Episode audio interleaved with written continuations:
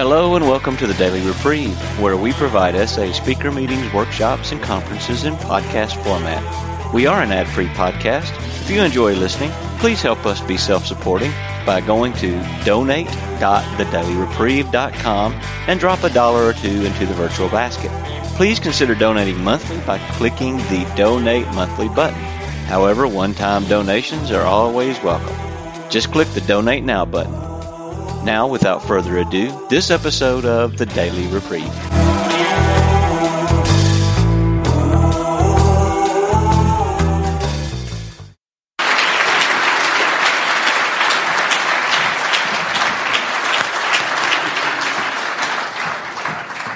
I'm Steve. I'm a sexaholic. And I want to throw out that I've been very afraid about coming up here today. As a couple of the speakers have mentioned, um, PTSD.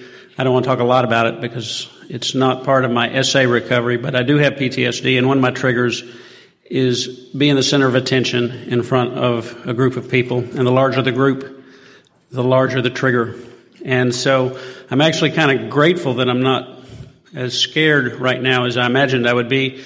I've been scared a lot today thinking about being up here, but thinking about being up here was not part of what I was instructed to do, so that's on me. Um, um, I uh, first began to feel inadequate, unworthy, alone, and afraid when I was about six years old. And at that time, I, am not sure why. There may be some more traumatic events that I can't remember, or it could be a genetic thing. I just don't know. But at, at that time, at that age, at six years old, I began having sexually deviant thoughts.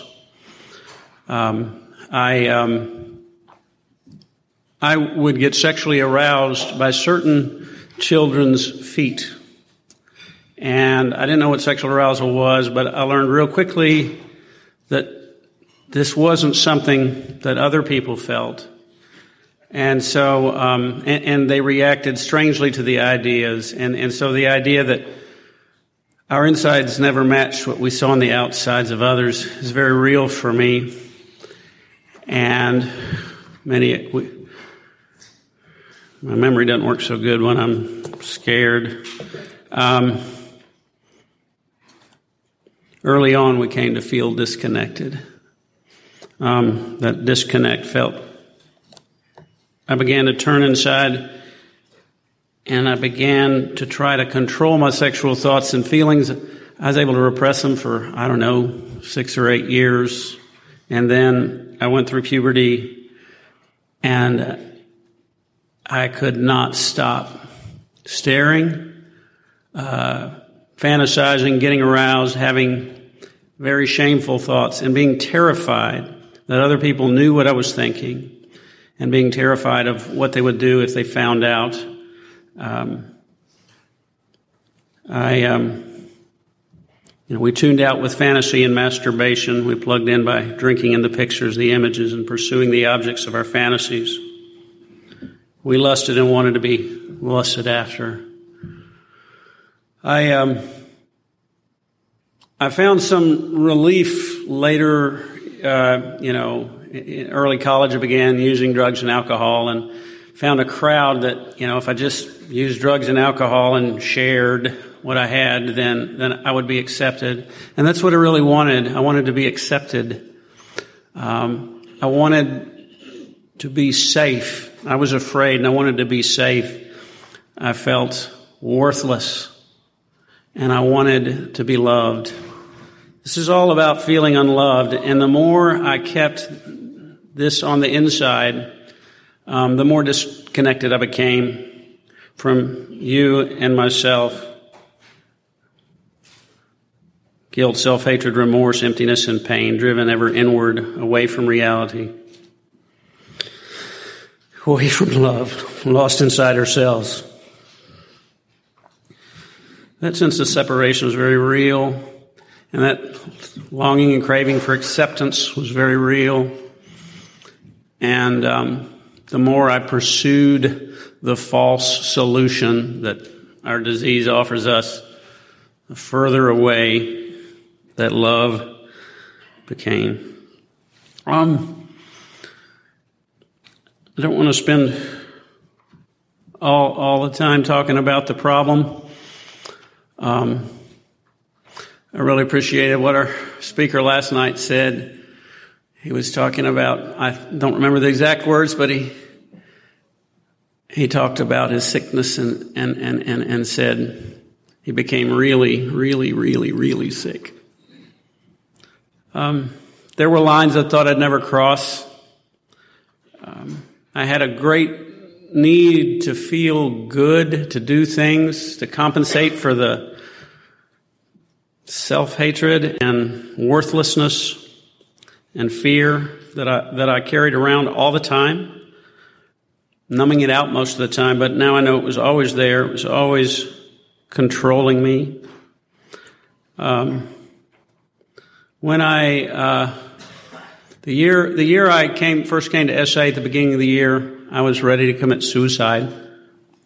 And, um, I was finishing up a residency in family medicine that year. I was 36. I was a little older than your typical medical student. I'd done some other things, uh, between college and medical school. But, um, I had crossed the line and I could no longer there was no, there was no drug or behavior that could any longer silence the growing terror that I was feeling. And um, I remember, I remember um, wanting to die. I'd had that feeling before, but this time it wasn't going away, and it was getting stronger. And uh, and I didn't own a gun, but I had um, I had cared for lots of botched suicides in the ER, and I know how to do it right. And I was having thoughts that were scaring me. And I had this one thought: well, maybe I could I could tell somebody and, and get some help. And uh, like that would be suicide. And my own voice said, Yes, Steve, you're already thinking about suicide. If you try that and it doesn't work, you can, you can always go for the bullet then. And so I started a process of getting honest. I think it would have been a lot less painful if I'd gotten completely honest in one shot. It took me about six months to put everything on the table. Um, that point, I was in a treatment center in um, Arizona. And um, I told all my secrets, and and I knew that there would be a report to the authorities required, and I didn't know what was going to happen after that, but um, I knew it wasn't going to be good. Um,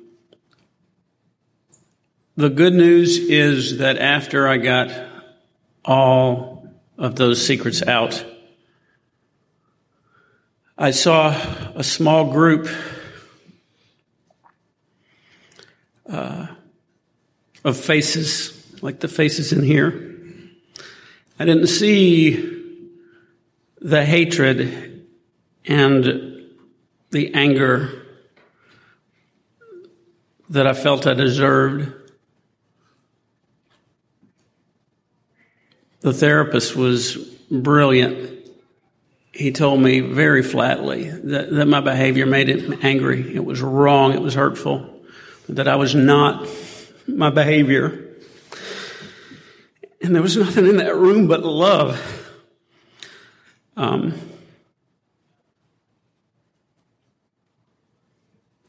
and I know that's what's in this room, and that's one of the things that makes me sad that I get afraid because the love that I need is in here. And, um, and this is the safest place in the world for me. So I'm a little bit crazy to be so afraid of you guys. Um, um, as a result of these uh, things that I disclosed, I, I, was convicted of statutory rape.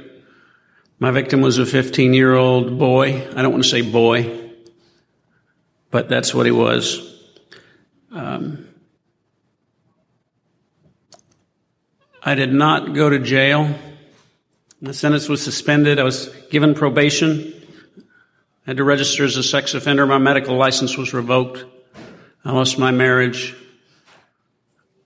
I went through a lawsuit that was settled finally with my victim's family. I declared bankruptcy. Um, lost all the friends and associates I had from my medical training and, and my job. Lived in a halfway house for four years in Nashville. And I found SA. I came in the doors of SA in November of 2001 when I had three months and I was fresh out of treatment. And I started learning how to live.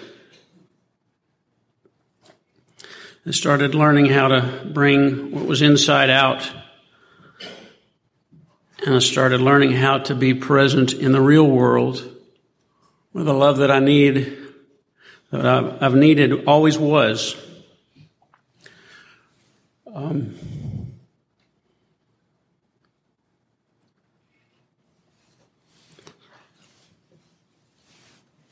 this morning when I was freaking out about having to be up here tonight. I was thinking of writing stuff down, and I'm going to say this, I'm going to say that. And God was like, no, don't write anything down. Just get up there, and I'll tell you what to say. So, but I did write some things down, some little things in case I stopped. I appreciate what one of the speakers said last night. That in PTSD, there's a trigger that causes me to relive some trauma, but in these rooms, I can relive recovery. I've been in front of a microphone before. I've been scared like this before. And so I prayed a prayer. I mean, when I last time I was in a microphone like this, it was a really powerful experience. It changed me. It changed my insides. And so I prayed the prayer, God, I know you were with me then. Help me know you are with me now. And uh, that prayer has been answered. I'm not alone up here. And um, when I come into these rooms and I do what I, what's suggested. The way I lived wired my insides and my emotions to where I can't rely on them to guide my behavior. I mean, if I relied on my emotions, I would have never gotten up here. And I'll be honest, one of the things that made me less afraid sitting in the chair listening to Ellie speak was the fantasy that she would talk so long that there would be no more time and I wouldn't have to get up here.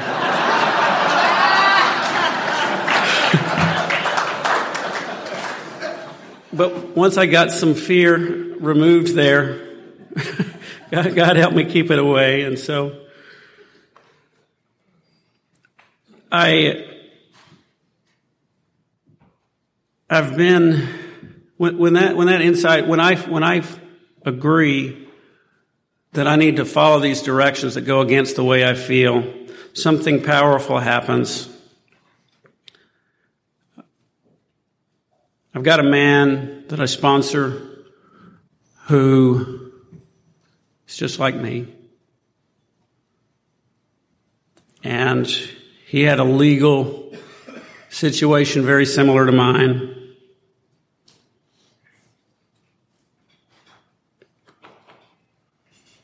I knew because of the instructions that I've followed in these rooms and the things that you have said that I was supposed to be in the courtroom the day he got sentenced.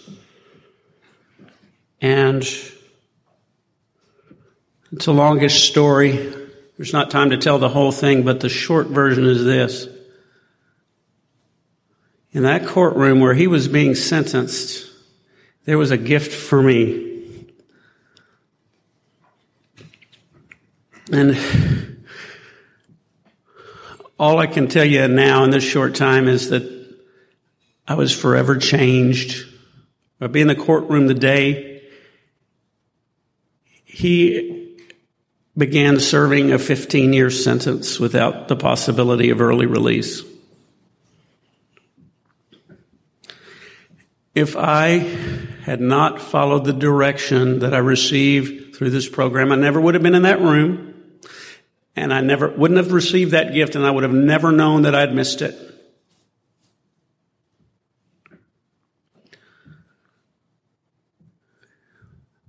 That man's name is Chris.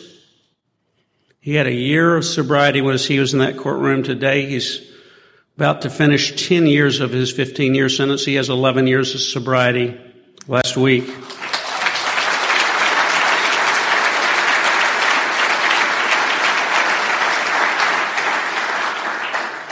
Following directions is the most important thing that I do. The sponsor says, my power, my, my house is not the source of the power in it. There's a light bulb and a light fixture and there's a switch I bought the light bulb and I put it in there and I paid an electric bill and I flipped the light switch on and off. But there's been hundreds of years and millions of lives that had made it possible for hydroelectric dams to be built to flow into power stations and bring light bulbs and put wiring in my house so that when I flip the switch, the lights come on. The directions in our literature are very simple. Do these things, and then the power that God has put in, in this room will flow into you, and you'll be able to live, and you'll be able to be who you are supposed to be.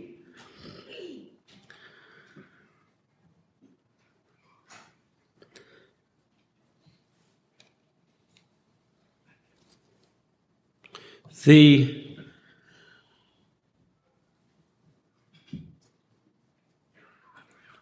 the things that I did are not who I am. When I was in the old solution, that was my reality. That was who I was. I was inadequate, unworthy, and I deserved to be alone and afraid. That's not the truth, but it was my reality. When I follow these instructions, I can come into a new reality. I had a AA teacher who taught me the things that you do are not who you are. If they were who you are, they w- you wouldn't have been dying inside when you did them.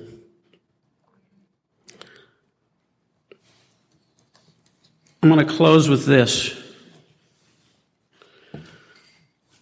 an AA teacher, very wise man who I never met. He was a teacher, one of my teachers, but I've heard him speak on CD. I'm very grateful for CDs and recordings.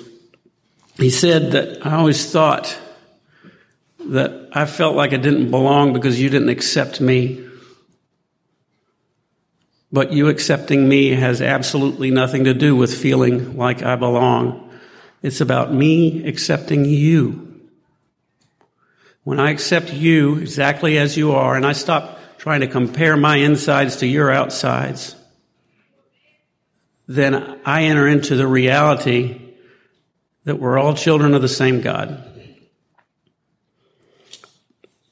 There's a reading about acceptance that many of you have heard, and I'd like to read it one more time. It's on page 417 of the AA Big Book. And acceptance is the answer to all my problems today. When I'm disturbed, it is because I find some person, place, thing, or situation, some fact of my life unacceptable to me, and I can find no serenity until I accept that person, place, thing, or situation as being exactly the same way it is supposed to be at this moment.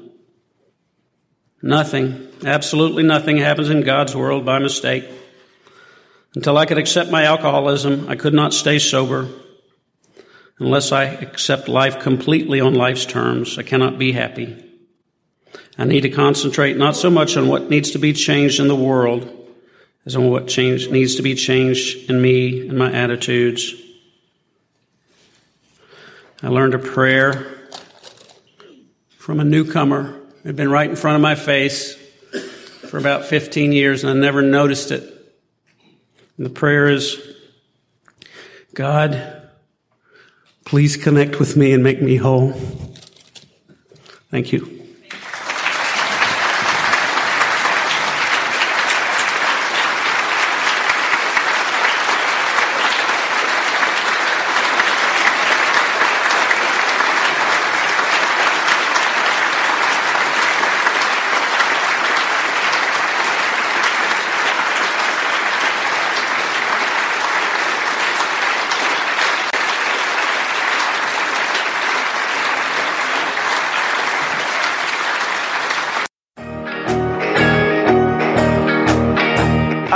Thank you for listening to this episode of the Daily Reprieve, the best source for experience, strength, and hope for SA members.